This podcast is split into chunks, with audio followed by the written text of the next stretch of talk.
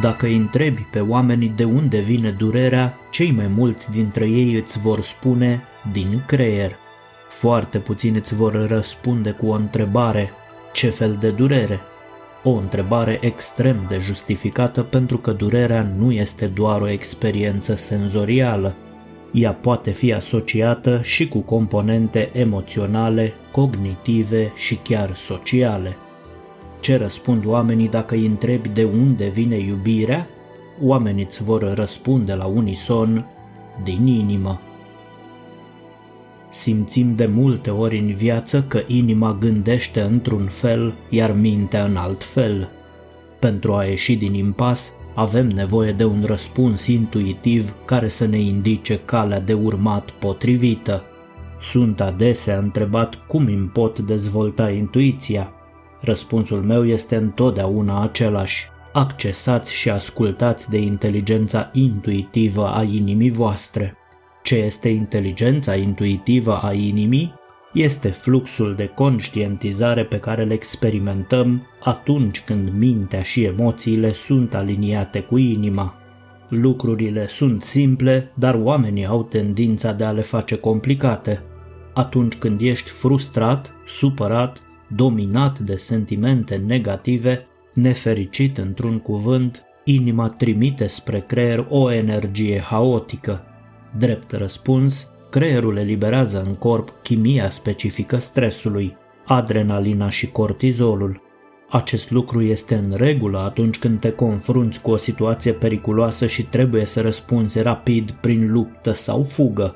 Însă dacă inima transmite creierului un semnal haotic zilnic, pe o perioadă mai lungă, acest fapt ne va afecta sistemul imunitar și producția de hormoni anti-îmbătrânire, deoarece creierul îi va spune corpului să se concentreze asupra situației de stres, lăsând sistemul imunitar fără resurse. Așa apar bolile. Dacă schimbăm semnalul transmis de la inimă la creier dintr-unul slab și haotic într-unul puternic și caracterizat de o energie ritmică sau coerentă, atunci chimia corpului se va schimba spre binele nostru. Cum schimbăm calitatea acestui semnal de la inimă la creier? Trebuie să ne concentrăm pe apreciere, recunoștință, grijă și compasiune. Aceste stări declanșează cel mai potrivit și cel mai sănătos semnal pe care inima îl poate transmite creierului. Recunoștința, la rândul ei, este cea mai sănătoasă emoție din toate câte există. Concentrarea pe asemenea sentimente reprezintă ușa către cele mai profunde stări de intuiție. Voi descrie la final exercițiul practic prin care puteți determina inima să transmită creierului un semnal optim. Bun găsit la primul episod al serialului Misterele Inimii. Le mulțumesc anticipat tuturor celor care vor asculta în continuare cu inima. Descoperirea din anul o mie nouă sute nouăzeci și unu, conform căreia inima are propriul său creier, a pus pe gânduri întreaga lume științifică la acea vreme. S-a stabilit atunci că inima are un sistem nervos independent și că ea îi transmite creierului mult mai multe informații decât îi transmite creierul ei. S-au născut în mod firesc întrebări de genul: are inima propria ei inteligență? Joacă ea vreun rol în gestionarea durerilor, de orice fel ar fi ele? Cum adică inima transmite mai multe informații creierului decât primește ea de la creier? Cine este șeful de fapt, inima sau creierul? Încă din antichitate, inima a fost considerată sursa emoțiilor, dorinței și a înțelepciunii. Însă abia după anii nouăzeci și descoperirea sistemului nervos cardiac, cercetătorii s-au pus serios pe treabă pentru înțelegerea profundă a rolului inimii în relația de comunicare cu creierul. În Statele Unite ale Americii a fost chiar fondat în o mie nouă sute nouăzeci și unu un institut independent de cercetări care avea să pună bazele unei noi științe: matematica inimii. Grație cercetărilor efectuate de Institutul de Matematică a Inimii, s-a stabilit că inima este cea mai puternică sursă de energie electromagnetică din corpul uman. Ea produce cel mai mare câmp electromagnetic în comparație cu oricare dintre câmpurile produse de celelalte organe ale corpului. Pe de altă parte, câmpul electric al inimii este de aproximativ șaizeci de ori mai mare în amplitudine decât cel generat de activitatea electrică a creierului.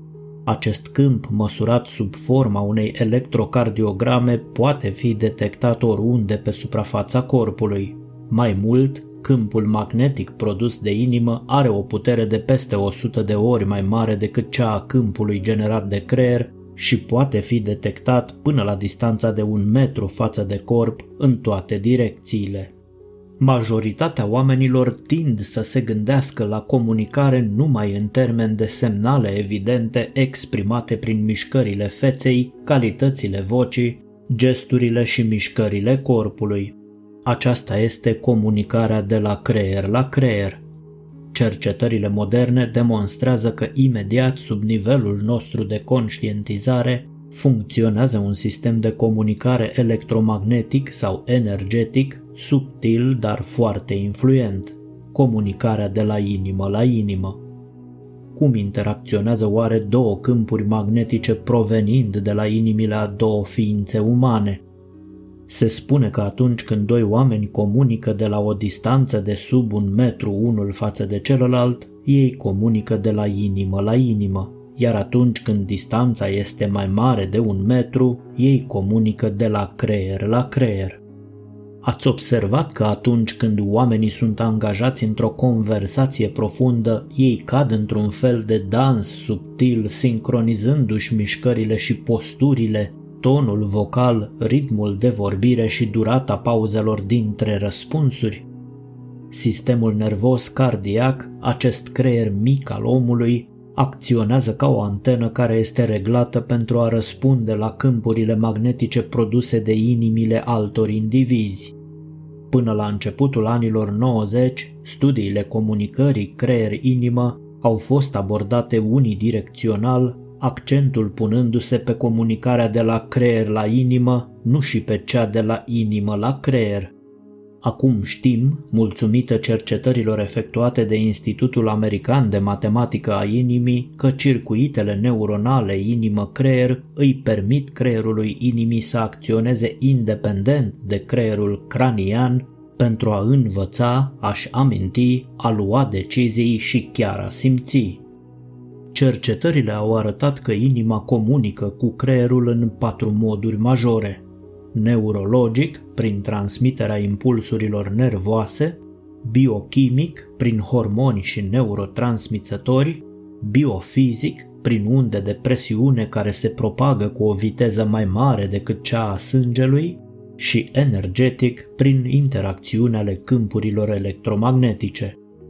Comunicarea de-a lungul tuturor acestor căi influențează semnificativ activitatea, dar și performanța creierului.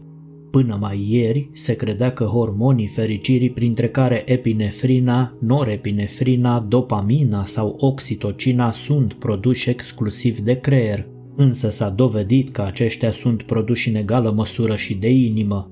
Inima joacă deci și rolul unei glande din punct de vedere anatomic.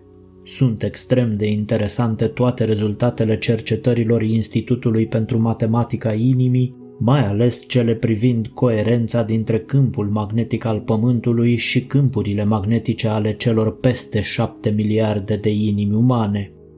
Cele mai noi descoperiri confirmă că inimile persoanelor care se află la o distanță mai mică de un metru comunică independent de voința creierelor, chiar dacă persoanele în cauză nu se cunosc, deoarece câmpurile lor magnetice interferează. Gândiți-vă la cât de apropiați stau oamenii în autobuz sau tramvai.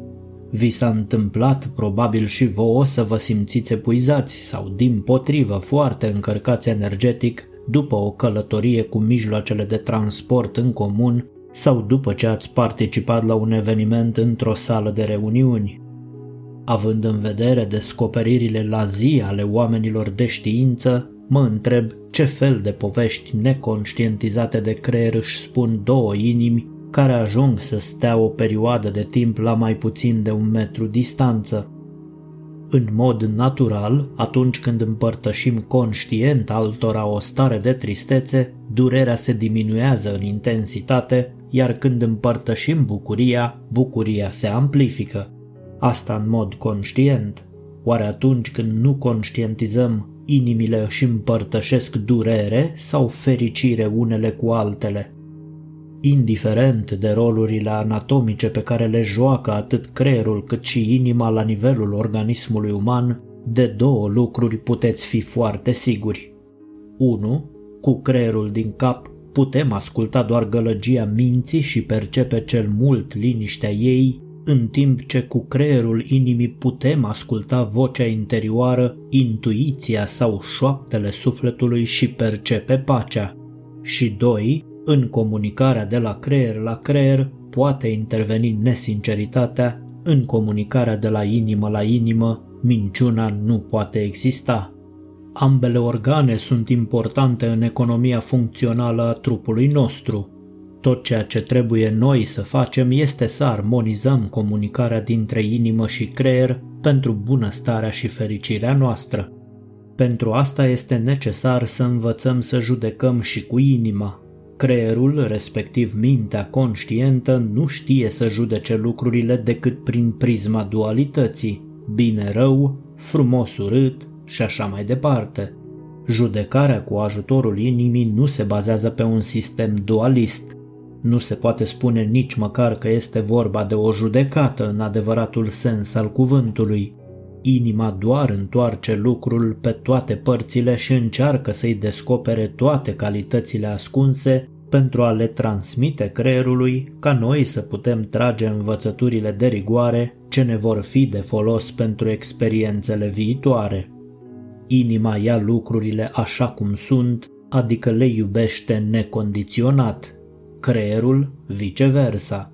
Creierul este un oportunist, inima o altruistă.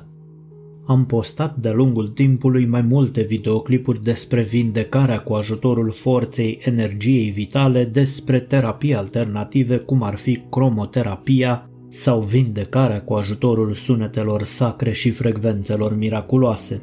Toate acestea pot fi înțelese și practicate eficient doar de ființele care știu să coboare în inimă înainte de a asculta muzică de vindecare sau de a aborda o anumită tehnică terapeutică neconvențională. Coborârea în inimă pe fondul credinței este formula magică secretă. Din păcate, cei mai mulți oameni obișnuiesc să-și întrebe mintea atunci când au nevoie de soluții. Cunosc oameni care stau de vorbă mai mult cu inima lor decât cu creierul. Acei oameni trăiesc în armonie cu tot ceea ce este. Pentru ei, creierul nu este decât un instrument cu ajutorul căruia prelucrează informațiile transmise de cele cinci simțuri din lumea exterioară.